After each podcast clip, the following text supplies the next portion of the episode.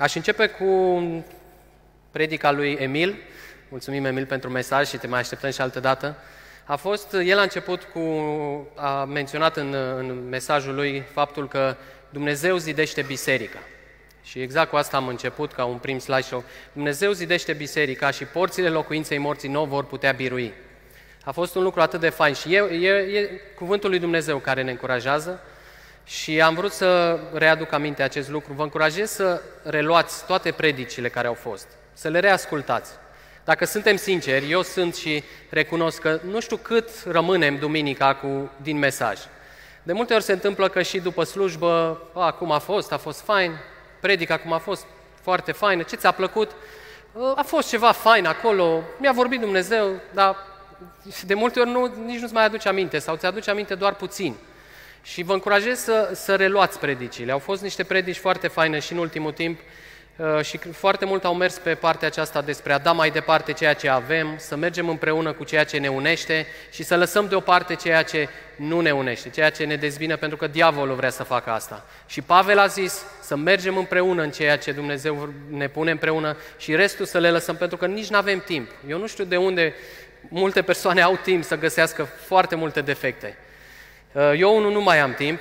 Am avut la un moment dat, recunosc și aici îmi cer iertare foarte mult și în fața voastră și în fața lui Dumnezeu, când căut, nu neapărat căutam greșeli, dar le găseam imediat, le vedeam imediat la fiecare. Dacă cineva vrea să facă ceva, imediat găseam o greșeală.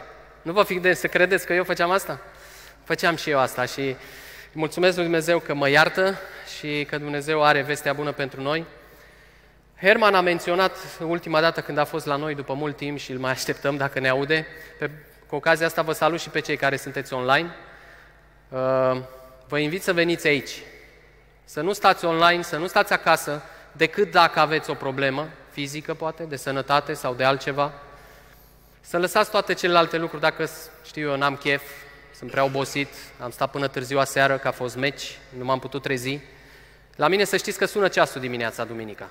Vă încurajez să-l puneți dacă nu puteți să vă treziți, pentru că aici este, este un lucru extraordinar unde putem să ne întâlnim. Am suferit, pe toți am auzit că au suferit după un an de zile când am stat acasă și n-am putut să, să ne întâlnim, dar acum când ne putem întâlni, încă nu suntem toți. Încă mulți stăm în expectativă, stăm și, nu știu, Dumnezeu să ne descopere fiecăruia. Eu cred că fiecare are ceva de adus. Tu personal, eu am ceva de adus, fiecare avem de adus ceva acolo unde suntem, dar și împreună. Aici unde putem veni, uh, fiecare are o valoare, așa este? Puțină liniște. Eu aș vrea să vă provoc să mă răspundeți. E foarte dificil să stai în față și să vorbești unei mulțimi. Uh, și așa că vă, o să vă provoc pe timpul predicii să-mi răspundeți și să-mi dați câteva lucruri. Uh, mersi. Abia aștept să vorbesc cu cei de la Ogna Mureș, să vorbim, v-am spus mai de mult că am fost acolo la întâlnire de bărbați și am fost uimit cum, cred că 200 de bărbați. Păi în timpul de laudă uneori poate nici nu mai auzeai cântecul pentru că sala cânta și vorbea și răspundea și lăuda pe Dumnezeu sau în timpul predicii răspundeau toți și uh, am fost surprins că eu cred că depășește mult și pe Doamne depășea acest lucru, pentru că se auzea atât de tare, știți că doamnele pot să fie mai extrovertite ca bărbații, așa e bărbaților?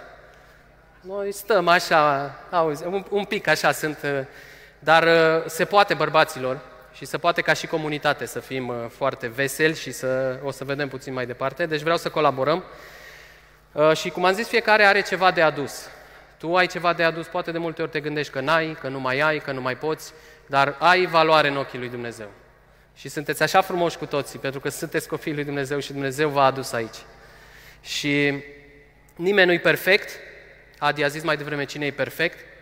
Dacă eu aș fi perfect, am aici o poză pentru voi. A, vă place? Am glumit. Poți să revii la prima. Deci, dacă eu aș fi perfect, da, ar fi rău. Și, cum am zis, nimeni nu este perfect decât Dumnezeu. Și Dumnezeu, care este perfect, mă iubește pe mine și te iubește pe tine, care suntem așa cum suntem. Plin de greșeli, plin de probleme, plin de diverse lucruri. Asta a fost introducerea, așa ca să ne destindem un pic. Acum aș vrea să vă dau titlul mesajului de astăzi, care l-am schimbat de câteva ori și am, am avut în gând, când mi s-a propus să împărtășesc ceva, un mesaj dar cred că aia va fi partea a doua, poate cu altă ocazie. Acum am, Dumnezeu m-a călăuzit pe un alt mesaj și titlul, i-am dat un titlu așa, catchy. Se vorbește mult acum a combina română-engleză. Tinerii cred că știu cel mai bine. Nici eu nu le înțeleg pe toate. Cei care lucrează în IT și în alte lucruri știu cel mai bine cum se vorbește. Uh, va fi tot mai greu, cred că și pentru noi, de-a lungul timpului să înțelegem anumite cuvinte, pentru că se preiau. Dar am vrut să dau un titlu așa mai uh, interesant și titlul de astăzi este A șaptea iscoadă. O să vedem un pic mai departe de ce am dat acest titlu. Uh, a șaptea iscoadă sunt eu, a șaptea iscoadă. Și o să revin la acest mesaj, dar am împărțit uh, mesajul acesta în două și prima parte a mesajului ar fi, de fapt, ce oferă biserica lumii. Ce mai oferă biserica lumii? De ce e nevoie de biserică? De ce e nevoie de biserică care să facă ceva? Nu doar de o religie, nu doar de o biserică cu numele. Și ce oferă biserica? Eu am trecut aici câteva lucruri. Acum nu trebuia să-l pui, dar nu-i nimic. Eu, eu am pus primul speranță. Biserica trebuie să ofere lumii speranță. Și mai am câteva aici, dar aș vrea să-mi spuneți dumneavoastră câteva. La ce vă gândiți? Ce trebuie sau ce, ce aduce biserica lumii? Vreau să aud de la dumneavoastră, mi le notez și eu dacă nu le-am notat și pe scurt doar, dar vreau să comunicăm, vreau să-mi spuneți, pentru că suntem aici nu doar să, nu știu, să dau eu un mesaj și să plecăm acasă, vreau să-mi spuneți ce aduce biserica lumii, de ce e nevoie de biserică, de ce e nevoie de noi ca biserică.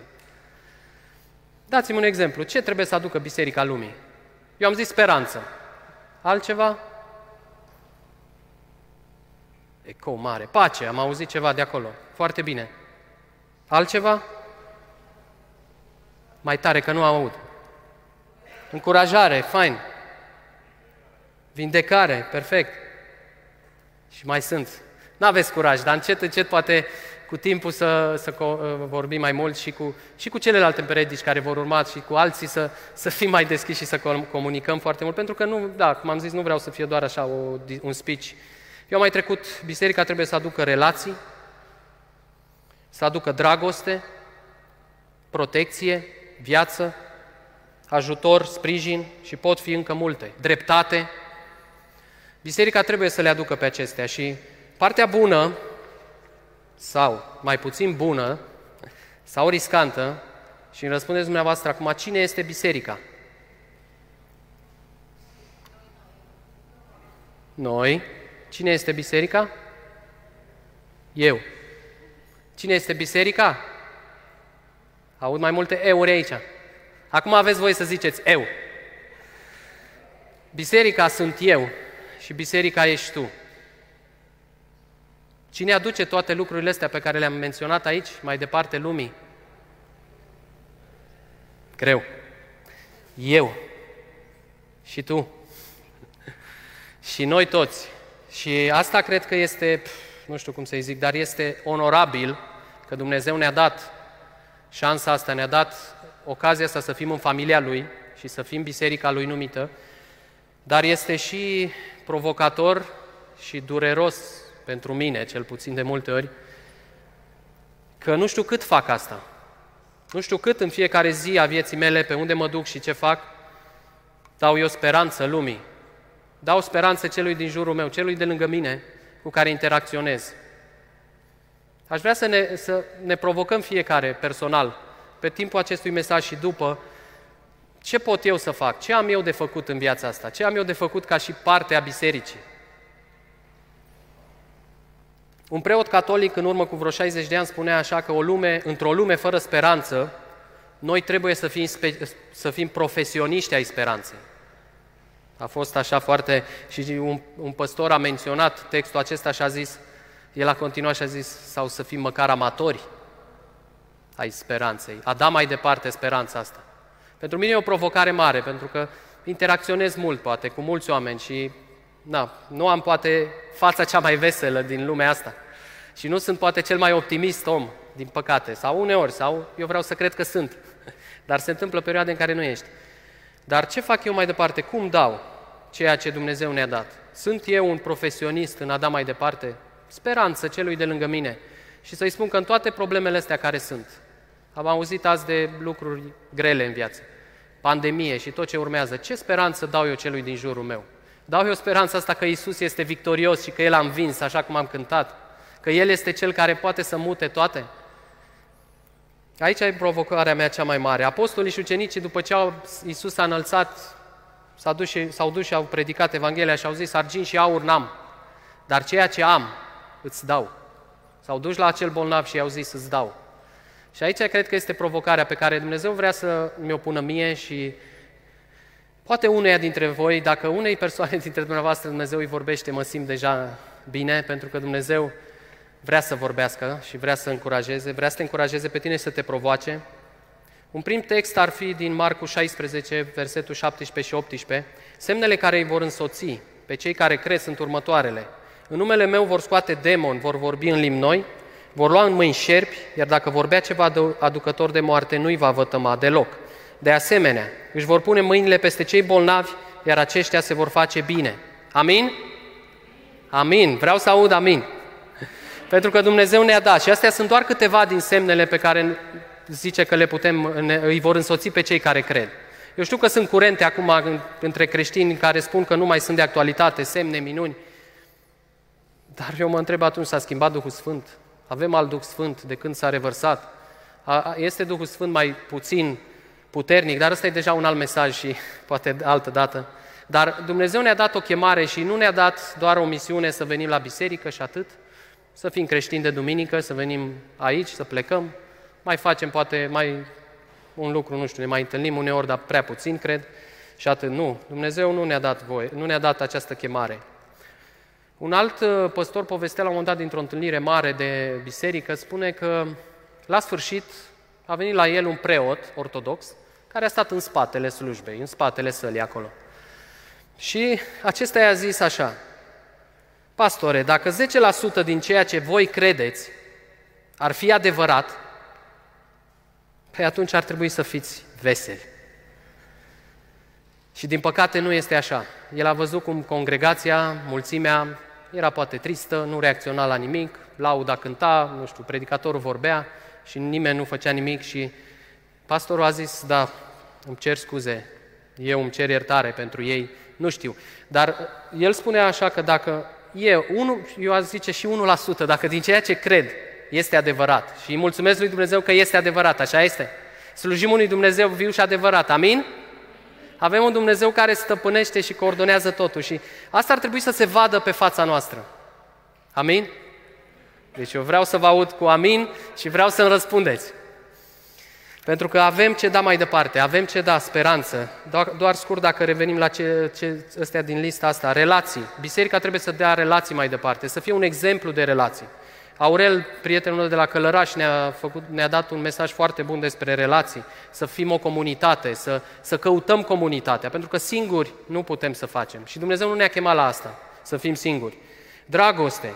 Biserica trebuie să dea, să dea dragoste, ca lumea să vadă, spune Biblia că voi vă iubiți, că Dumnezeu este cu voi, că Dumnezeu este cu mine. Biblia spune că asta trebuie să se ducă mai departe, să vadă dragoste, noi să dăm dragoste lumii. Protecție. Biserica trebuie să dea protecție lumii. Și nu că o dă biserica, nu că o dau eu, nu că o dă, dar Dumnezeu este acela care dă. Și tot Emil a menționat acel pasaj fain în care Isus a zis, s-a rugat să-i păzești de cel rău. Deci noi trebuie să, să oferim lumii această încredere că în biserică, lângă Dumnezeu, poți să ai protecție. Și, și asta poate să dea biserica mai departe. Tu poți să oferi asta celui de lângă tine. Viață, avem viață de la Dumnezeu. Să dăm viață mai departe. Nu suntem, nu suntem niște oameni morți, așa e. Am fost morți și am fost înviați. Este un înviat aici. Este un om care este viu. Oh, oh. Amin. Suntem vii și lăudăm pe Dumnezeu. Noi ca biserică trebuie să dăm dreptate lumii, să arătăm dreptate. Spune tot Biblia în Matei, spune că dreptatea voastră să o întreacă pe cea a lumii. Dacă noi nu oferim dreptate și nu suntem drepți și nu încercăm să fentăm lucrurile, să fentăm legea, să ne fentăm unii pe alții, atunci ce dăm mai departe? Ce dau eu mai departe celui de lângă mine?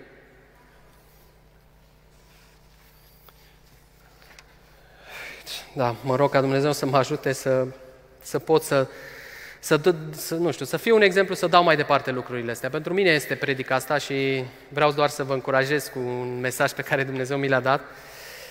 Și um, aș merge la partea a doua, la împărțirea, să zic, predicii mesajului. Avem, de, avem primul punct în care biserica, suntem noi, eu și tu ce avem de dat. Și atunci ce fac eu? Dau mai departe sau nu dau mai departe? Cum am auzit de dimine- la începutul slujbei, dacă chemăm prezența lui Dumnezeu, Dumnezeu vrea să vină. Dar dacă eu nu o chem, stau deoparte și nu primez nimic. Bineînțeles că Dumnezeu e suveran și Dumnezeu are planul lui și El coordonează tot. Dar lucrează prin noi și El ne dă mai departe. Deci partea a doua ar fi, revine la titlul predicii și anume Iscoada, a șaptea Iscoadă. Aici vreau să citesc scurt din uh, numeri 11. Acolo se prezintă, cred că majoritatea știți povestea, dacă nu știți, vă încurajez să citiți din numeri 13, 14, 15, unde poporul evreu a călătorit prin pustie și a ajuns la un moment dat unde trebuia să intre în țara promisă. Și Dumnezeu a zis lui Moise, alege 12 oameni, 12 căpetenii și trimite-i să îi scodească țara unde trebuiau să ajungă. Și versetul 1, și Domnul a vorbit lui Moise zicând, trimite bărbați, trimite niște oameni să-i scodească țara Canaanului, pe care o dau copiilor lui Israel. Să trimiți câte un om pentru fiecare seminție, uh, din semințiile părinților lor, tot să fie dintre fruntașii lor. Moise i-a trimis din pustia Paran după porunca Domnului. Toți oamenii aceștia erau căpetenii ale copiilor lui Israel. Iată numele lor. Pentru seminția lui Ruben, Shamoa, fiul lui Zacur. Pentru seminția lui Shimeon, Shafat, fiul lui Hori. Pentru seminția lui Iuda, Caleb, fiul lui Efune. Pentru seminția lui Isahar, Igual, fiul lui Iosif. Pentru seminția lui Efraim, Hosea, fiul lui Nun. Pentru seminția lui Beniamin, Palti, fiul lui Rafu. Pentru seminția lui Zabulon, Gadiel, fiul lui Sodi. Și textul continuă, m-am oprit la numărul 7, a șaptea iscoadă. Nu vreau să facem acum numerologie, cifra perfectă, alte nu. Pur și simplu am ales cifra 7, o să vă explic un pic mai încolo de ce. Putea fi cifra 9, la fel de bine justificată, dar am ales cifra 7, deci nu, nu trebuie să ne bate în capul ce înseamnă, dar vă explic și nu este ceva mistic la mijloc. Pe scurt, despre povestea aceasta, cred că cele mai multe ori se menționează Iosua și Caleb, care au fost, să zic, optimiștii, care au fost aceia care au zis se poate să câștigăm țara, și ceilalți zece au spus că nu se poate. Cu toate că Moise, dacă ne uităm, nu am mai trecut versetele, dar le, le, doar scurt o să spun, în versetul 20 spune așa, le spune Moise băieților ăștia 12, zice, și fiți curajoți. Acum, după câte vedem mai departe în poveste, se pare că numai doi au fost curajoși, restul n-au fost. Și uh, mai departe, foarte interesant cum a evoluat toată istoria. De acolo s-a schimbat, să zic, istoria sau... Da, s-a schimbat istoria pentru că vedem mai departe că Dumnezeu i-a pus să stea în pustie, nu au mai intrat în țara promisă atunci. Și asta a fost foarte, foarte greu și foarte important. Am, am pus acolo o poză, de ce am ales numărul 7, uh, a șaptea iscoadă. O chestiune doar simplă Uh, matematic, am zis eu.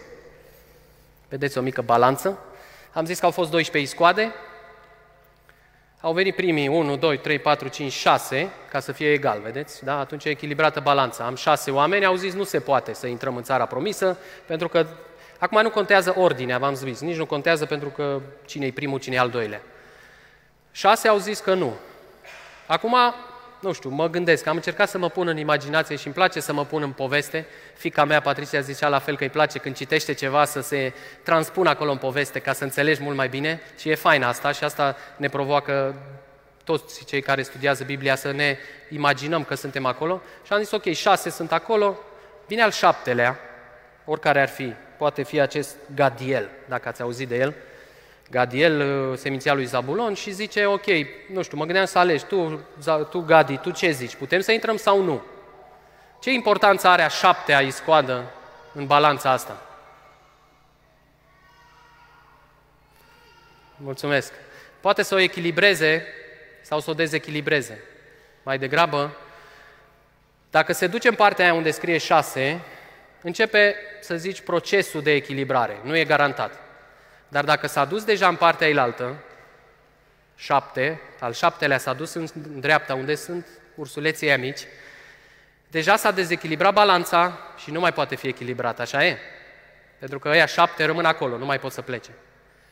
Și de asta am zis, ok, hai să aleg numărul ăsta, să zic a șaptea iscoadă, pentru că m-am pus eu pe mine în uh, povestea asta și am zis, sunt eu a șaptea iscoadă? Dumnezeu are planul lui și avea planul lui să ducă poporul Israel în, uh, pe, în țara promisă. Dar vedem că de câte ori s-au răzvrătit, și-au cârtit, și-au bărfit. Am auzit și predica lui Sergiu despre cârtire și șovăire și faptul că eu sunt cel mai bun și că cine ești tu, Moise, ca să ne duci. Dacă citim astea, eu de multe ori m-am speriat și am zis, Doamne, cât har și câtă inimă a avut Moise. Deci dacă citiți capitolele în continuare, de câte ori Dumnezeu a zis, nu, Doamne, nu-i omorâ, nu-i iartă-i. Pentru noi asta a făcut Isus la cruce. A zis, Tată, mai lasă-i, mai lasă mălădița asta, că poate mai face rod. Și de multe ori poate suntem triști și suntem obosiți și e normal să fii obosit. E normal să, după ani de zile, poate de când a început clădirea asta, să fii poate fără credință și să zici nu se mai face nimic. Uite că s-a făcut, amin? Aleluia, îi mulțumesc tot lui Emil că a menționat, a zis, a fost a oamenilor care au dorit mai mult și care au crezut mai mult și asta e încurajator, pentru că dacă crezi mai mult, Iosua și Caleb au crezut mai mult și au intrat în țara promisă. Ceilalți zece, spune Biblia că imediat au fost distruși și n-au mai intrat. Vă dați seama ce pedeapsă, pentru fiecare zi de vizită în țara promisă, în țara promisă, au stat cât un an în pustiu. Au stat 40 de ani, au rătăcit prin pustie. Pentru ce? Nu putea Dumnezeu să-i ducă? Putea. Nu putea să-i omoare pe aia 10 și să-i ducă sau pe cei care s-au dat cu cei 10 și să-i ducă? În țara promisă putea. Dar Dumnezeu a decis că dacă ăștia 10 au influențat decizia poporului, au influențat poporul negativ, atunci trebuie să-i curăți un pic, trebuie să curăți această generație. Și așa spune Biblia, că a trebuit să-i curețe. Și atunci m-am gândit că eu, ca persoană, dacă nu că stau, nu că stau în fața lui Dumnezeu sau în, în dreptul lui Dumnezeu și îl împiedic pe Dumnezeu să facă ceva, dar pot să întârzi o anumite lucruri. Eu pot să nu intru în lucrarea pe care Dumnezeu m-a chemat. Pot, să, pot să, să-i las pe ceilalți care poate sunt plini de viziune și eu să stau acolo a șaptea iscoadă și să bag râcă și să zic nu se poate, nu se poate. Ceilalți vor trebui să tragă mai tare și s-ar putea să treacă un timp mai mult, mai lung. Dar dacă a șaptea iscoadă ar trece înapoi în partea asta și i-ar lua și pe ceilalți și ar fi măcar echilibrat, cu toate că și atunci e greu, dar ar trebui balanța înclinată în partea pozitivă, atunci lucrurile s-ar mișca mai repede și Dumnezeu, am stat de multe ori și m-am gândit, ok, Dumnezeu are planul lui și cu sfârșitul lumii și cu venirea lui. Dar m-am gândit la un moment dat, oare de ce? Nu știu, așa ca un punct, de ce n-ar veni Isus? Pentru că nu sunt copiii gata, nu e mireasa gata, nu e numărul împlinit. De ce nu, nu e numărul împlinit? Pentru că cred că de multe ori s-au făcut, cum vedeți, religii, s-au făcut tradiții, nu trăiesc eu conform credinței și nu trăiesc uh, conform cu ceea ce Dumnezeu mi-a dat și atunci se, se întârzie. Bineînțeles că Dumnezeu are timpul Lui, dar îți dă varianta asta să alegi. Vrei acum? Dacă nu vrei acum, ok, merg cu celălalt, pot să merg cu voi toți, cu mine sau fără mine, biserica se zidește pentru că Dumnezeu e suveran, dar eu pot să pierd anumite lucruri și, din păcate, vedem multe exemple în care s-au, au fost influențați sau afectați și ceilalți din jurul nostru. Adică eu pot să-l afectez pe celălalt automat. Dacă eu sunt negativ și sunt, nu știu cum, și în familie, dacă sunt așa, pot să influențez familia, nu-i așa? Să nu mai meargă în direcția bună. Sau sunt multe, multe exemple și uh, Dumnezeu vrea ca această iscoadă, dacă eu sunt în partea asta, să mă ridic și să merg mai departe, pentru că în Matei 5 cu 13 spune așa, voi sunteți sarea pământului, dar dacă sarea își pierde gustul, prin ce va fi făcută din nou sărată?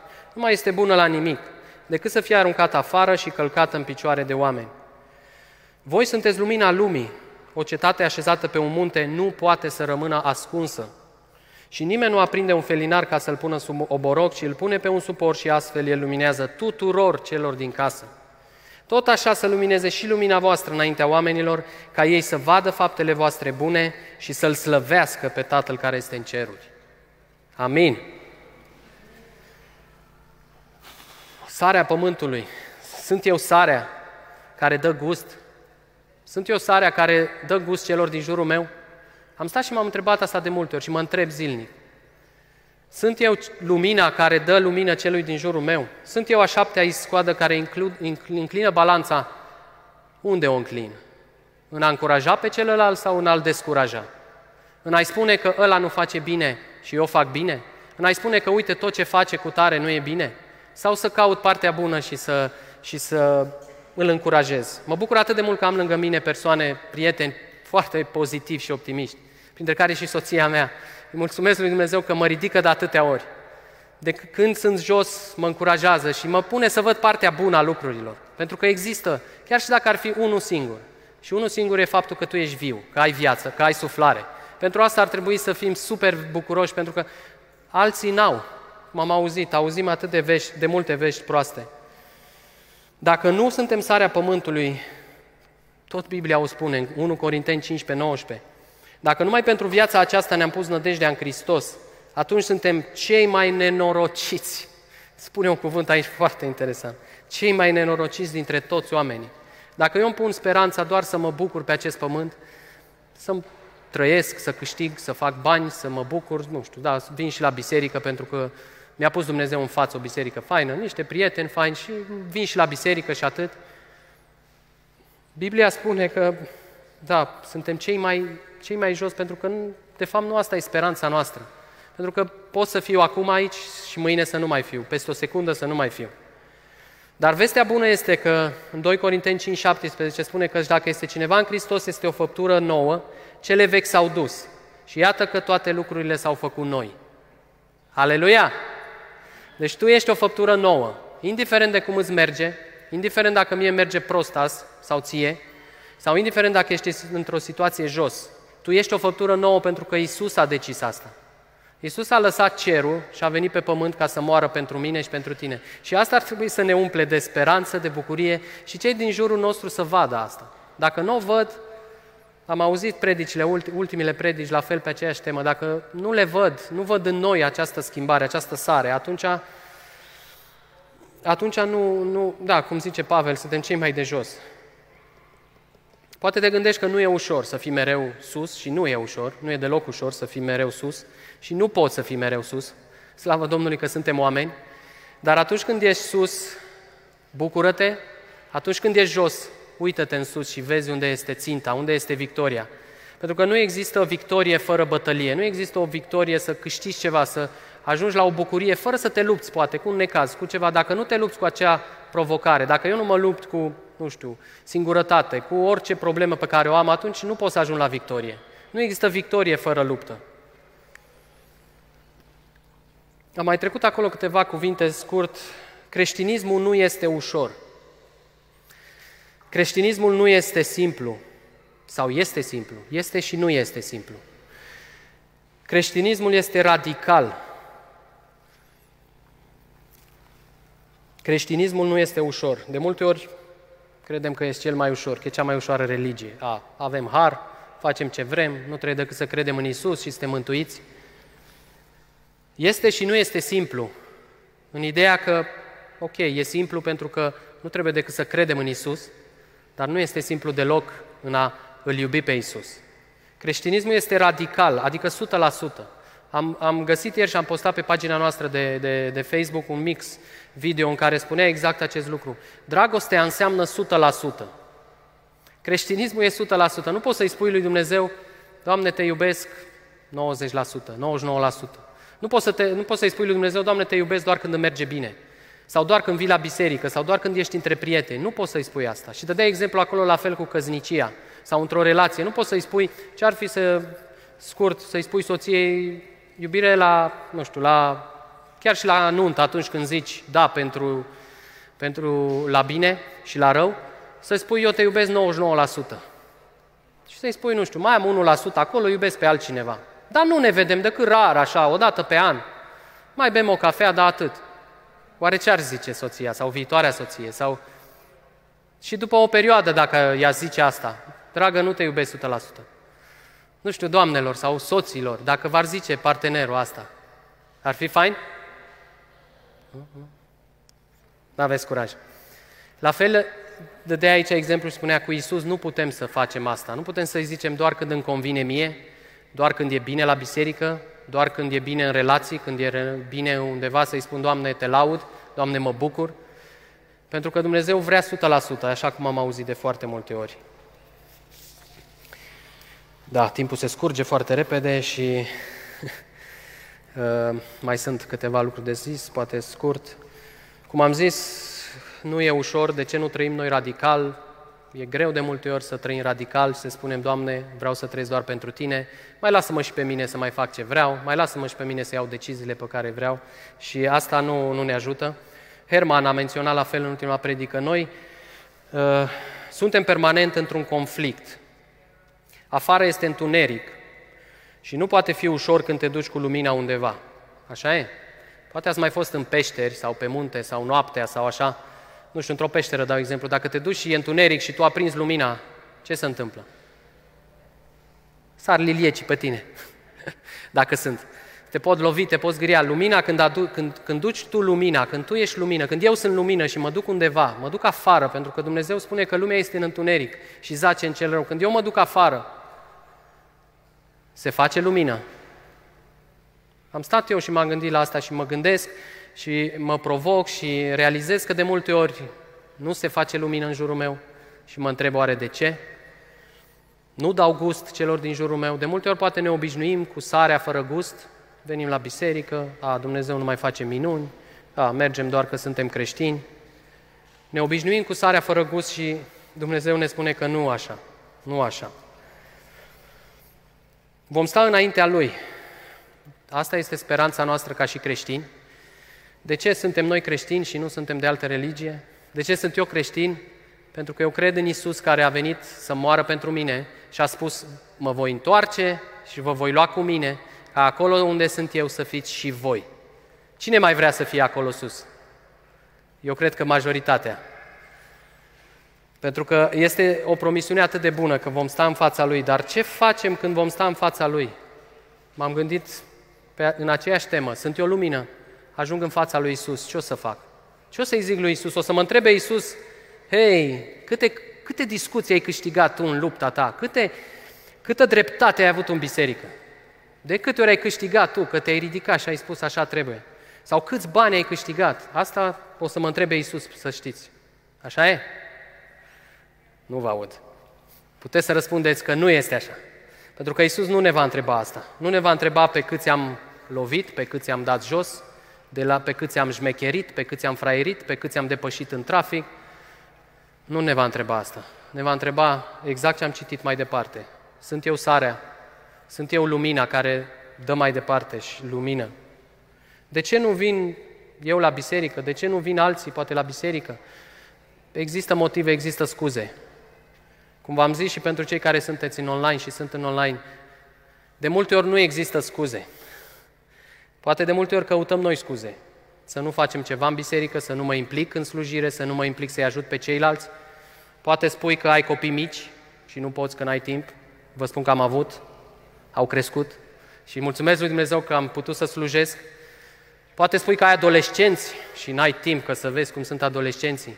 Ai mei acum sunt adolescenți, deci încă nu știu total, dar sunt prieteni de-ai noștri din biserică care știu cum e să crească, să treacă, să aibă copii adolescenți și au putut să-L slujească pe Dumnezeu. Există scuze? Există, dar nu sunt justificate. Poate zici, n-am un servici, n-am bani, mă chinui. Am fost și eu șomer. Dar mulțumesc lui Dumnezeu că m-a ridicat și m-a, m-a susținut și Dumnezeu te poate ajuta. Am fost supărat? Am fost. Poate dezamăgit de mine? Am fost. Și poate încă mai sunt, nu știu. Și tot felul de scuze găsim. Poate spui că nu poți, că ești bolnav. Mulțumesc lui Dumnezeu că nu am fost grav bolnav și nici familia mea, dar sunt atâția care suferă. Dar sunt atâția care am văzut și fără mâini, fără picioare, suferind și auzi cum vorbesc despre speranță, că mă, mă, mă bag sub scaun, mă bag, mă bag în pământ când îi aud cât de bucuros sunt pentru ceea ce cred și cum dau mai departe vestea bună. Deci dacă stăm să căutăm scuze, poate zici că ești, ai păcătuit grav și nu mai poți. Și în 1 Ioan 2 spune că dacă cineva păcătuiește, avem la Tatăl un apărător, pe Iisus Hristos cel drept. El este jertfa de ispășire pentru păcatele noastre. Deci orice scuză poate cauți sau găsești. Deci, cum am zis, există excepții. Și vă recomand și vă încurajez pe cei care sunteți acasă și nu numai cei care sunteți și aici. Nu stați acasă decât în extremă urgență. Nu ratați părtășia frățească, nu ratați comunitatea, nu ratați faptul că vă puteți întâlni, vă puteți binecuvânta unul pe celălalt, și prin faptul că te vezi. Pentru că ați văzut câte restricții sunt și s-ar putea, Doamne ferește, să mai urmeze altele, pentru că ne uităm în Europa și lumea zace în cel rău și cel rău nu stă liniștit. Cel rău asta încearcă. Cel rău stă aici pe scaun și vrea să ne oprească. Cel rău stă aici și vrea să ne facă să, de, să stăm acasă, să știu eu, să fim supărați unul pe altul. Dar mulțumim lui Dumnezeu că Cel care este în noi este mai mare decât Cel care este în lume. Amin? Amin! Dumnezeu ne dă încă har, slavă Domnului. Uh, suntem, uh, poporul lui evreu nu i-a mai dat har 40 de ani. Poate, adică a dat har unora să fie bine, sănătoși, dar foarte mulți de acolo spune că au murit, au fost rași. Dar îi mulțumim lui Dumnezeu că nouă ne dă har. Poate spui că aia a fost în Vechiul Testament. În Noul Testament, Anania și Safira n-au mai avut har. De ce? Pentru că l-au întristat pe Duhul Sfânt, au mințit împotriva lui Dumnezeu. Poate pe mine acum zici că nu te mai trăznește Dumnezeu. Dar Dumnezeu nu stă nepăsător și Dumnezeu te vede și mă vede pe mine.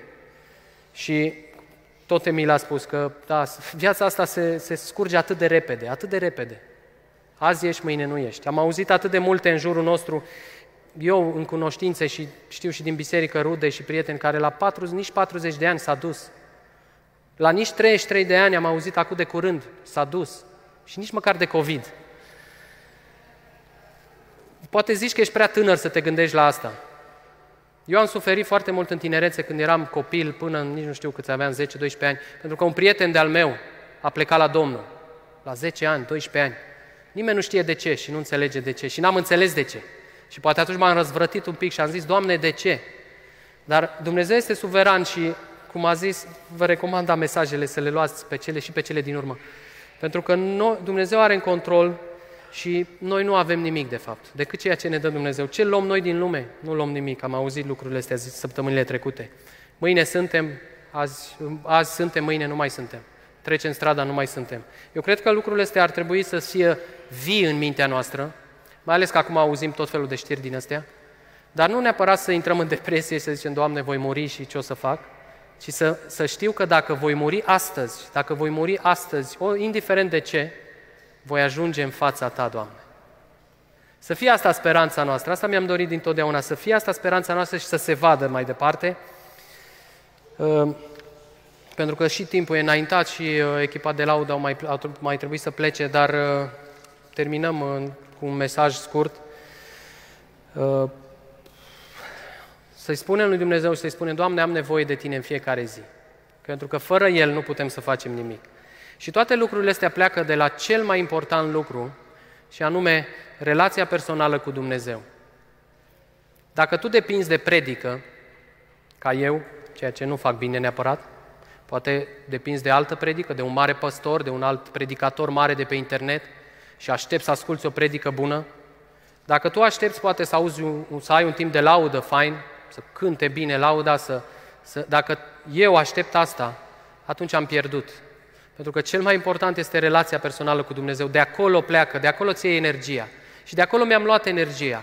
Am trecut în ultima perioadă, poate într-un an, doi, mai greu, mai grei și poate cred că mai mulți ați fost în asta și poate din cauza închiderii și nu numai, dar am realizat că dacă eu nu mă ridic, dacă eu nu mă duc lângă Dumnezeu și să cer de la Dumnezeu ajutor, atunci degeaba aștept, nu că degeaba, în ghilimele degeaba aștept de la ceilalți, dar dacă eu personal nu-mi fac treaba mea să mă duc la Dumnezeu, atunci am pierdut mult. Și mi-a plăcut tot așa o expresie, un cuvânt care m-a încurajat și m-a provocat și mai tare și sper să vă provoace și pe dumneavoastră. Și anume că ceea ce facem noi, ceea ce facem noi ca biserică, ca și comunitate, ceea ce faci tu pentru Dumnezeu, nu este pentru aici și pentru acum, ci este pentru veșnicie. Ceea ce tu faci, ceea ce tu te duci prietenului tău și îi spui Evanghelia, nu este pentru acum, pentru că de multe ori poate nici nu vezi rezultate. Dumnezeu pune o sămânță și va crește. Dar ceea ce facem noi, dacă realizăm că este pentru veșnicie, nu știu, poate ne-am gândit altfel să înclinăm balanța. Poate am plecat din zona asta în care doar suntem nemulțumiți și ăla nu face bine, ăla nu face bine și ne-am mutat în partea aia să realizăm, Doamne, este pentru veșnicie. Doamne, Tu mi-ai dat viață. Doamne, este pentru veșnicie, pentru mântuirea sufletelor. Asta este, mă rog ca Dumnezeu să mă provoace și mă, mă frământă treaba asta, pentru că nu, de multe ori suntem ancorați în pământul ăsta. Și facem, mergem la muncă, la școală, oriunde suntem și facem lucruri, facem lucruri, a, duminică mergem la biserică sau mai avem ceva. Dar să ne ajute Dumnezeu să, să realizăm că ceea ce facem este pentru veșnicie.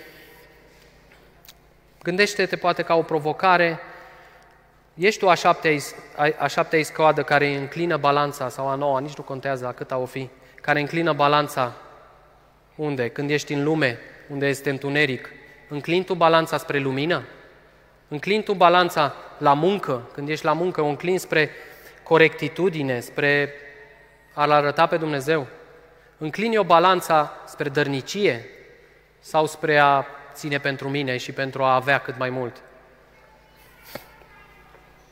Înclin o balanța pentru iertare, pentru îndelungă răbdare și lista poate continua. Eu cred că Dumnezeu poate să spună acum și îți spune personal fiecăruia unde tu poți să înclini balanța în partea bună, să ridici greutatea aia care te apasă și nu te lasă să mergi mai departe, să intri în țara promisă, să intri în lucrarea pe care Dumnezeu ți-a dat-o și să le lași la o parte, să le aduci la crucea lui Isus și să muți în partea cealaltă. Și în 1 Ioan 5 cu 4, verset, partea B, ultima parte, spune că victoria care a învins lumea este credința noastră. Deci tu ai partea ta de făcut. Tu trebuie să ai credință. Credința în Isus Hristos spune acolo că este victoria care a adus, care este în lume. Deci nu faptul că eu sunt bun, că tu ești bun, că tu ești mai bun decât celălalt, că tu ești mai bun decât mine, nu asta contează. Și faptul că eu cred într-un Isus care este Dumnezeu, asta a adus victoria. Amin? Noi avem un Dumnezeu victorios, așa cum am cântat, și credința mea mă ridică sau mă lasă jos. Credința mea mă pune în mișcare sau nu. Eu știu că acum pot să fie interpretări și să zică, da, Dumnezeu îți dă credință pentru că a spus o cerem, dar eu dacă nu cred, degeaba. Uh, un ultim, uh, nu știu dacă știți formația Nathan Idol, poate ați auzit de ea, are o melodie foarte faină și spune așa la un moment dat într-un cântec, când se scrie o carte despre viața mea, vreau ca tu, Iisus, să fii autorul. Vreau ca tu, Iisus, tu, Dumnezeu, să fii autorul acestei cărți. Mi-a plăcut atât de mult și mi-ar place ca la sfârșit, la fel cum a zis și Pavel, mi-am sfârșit alergarea, sunt gata. Mi-ar place ca fiecare dintre dumneavoastră să puteți să spuneți în orice clipă, pentru că v-am spus, în orice clipă putem să nu mai fim, să spui, Doamne, vreau ca Tu să scrii istoria cu mine, vreau ca Tu să scrii povestea vieții mele și să-L punem pe El pe primul loc. Și ca un ultim gând, spunea cineva tot așa, un păstor zice, când vorbiți despre cer sau vorbiți despre Dumnezeu, să se vadă pe fața voastră. Aș vrea să vă văd foarte veseli. Pe mine vreau să mă văd foarte vesel. Vreau să mă văd și când mă uit în oglindă și când mă trezesc, să mă văd vesel și să, vă, să se vadă bucuria asta, pentru că Dumnezeu ne-a dat speranță. Amin? Dumnezeu ne-a dat o speranță și Dumnezeu ne, vrea, să, vrea să ducem asta mai departe. Vrea să ducem asta mai departe și spunea mai departe, când vorbești despre iad și despre pedeapsa lui Dumnezeu, să se vadă fața pe care o ai acum. Adică de multe ori suntem atât de triști, atât de posomorâți încât zici că Cine știe ce s-a întâmplat? Dar dacă vedem puținul ăla bun, poate ăla mic să-l vezi, 1% dacă îl vezi, atunci asigur Dumnezeu te va întări și te va ajuta. Aș termina cu expresia sau cu propoziția cu care vrem să rămânem și să cerem de la Dumnezeu în relația asta personală pe care, de care am zis. Vă invit și cu ocazia asta, veniți luni la rugăciune. Eu poate nu reușeam acasă, dar acolo reușesc să mă bucur, reușesc să mă încurajez cu ceilalți, să aud mărturii faine. Eu cred că sunt mulți dintre dumneavoastră care nu vă rugați în timpul săptămânii, îmi cer iertare dacă o spun. Poate nu apucați, îmi pare, mă bucur pe de o parte că nu am fost duminica trecută când Sergiu a predicat și a zis ridicați mâna cei care citesc o oră pe zi Biblia. Nu o citesc. Nu stau în relație cu Dumnezeu, să zic așa, continuu, o perioadă lungă. Și de aia poate avem nevoie de astfel de întâlniri în care avem lauda acolo, îl simțim pe Dumnezeu aproape, îl simțim aproape și vă încurajez să participați cât mai mulți, pentru că de acolo ți energia pentru săptămână și de acolo ți putere. Și aș încheia, deci după ce stai în relația asta personală cu Dumnezeu, mi-a plăcut foarte mult și spune așa, umplete cu Duhul Sfânt umplete cu Duhul Sfânt și cere umplerea cu Duhul Sfânt zilnic, astfel încât, sau nimic altceva, să nu mai aibă loc în tine. Umplete cu Duhul Sfânt ca nimic să nu mai încapă, ca nimic să nu mai fie în partea aia de balanță care te trage în stânga. Umplete cu Duhul Sfânt încât să, cum zice psalmistul, paharul meu este plin de dă peste el. Mă rog ca Dumnezeu să ne, să ne ajute în direcția asta și să fie asta provocarea și poate să plecăm cu întrebarea asta în săptămâna asta. Ce pot eu să mut, să dau afară din balanța asta care mă înclină, unde nu pot să fiu plin de Duhul Sfânt, să fiu o lumină și să, să am curajul să schimb, să vin la Dumnezeu și să-i zic, Doamne, vreau să schimb, vreau să merg mai departe și ajută-mă.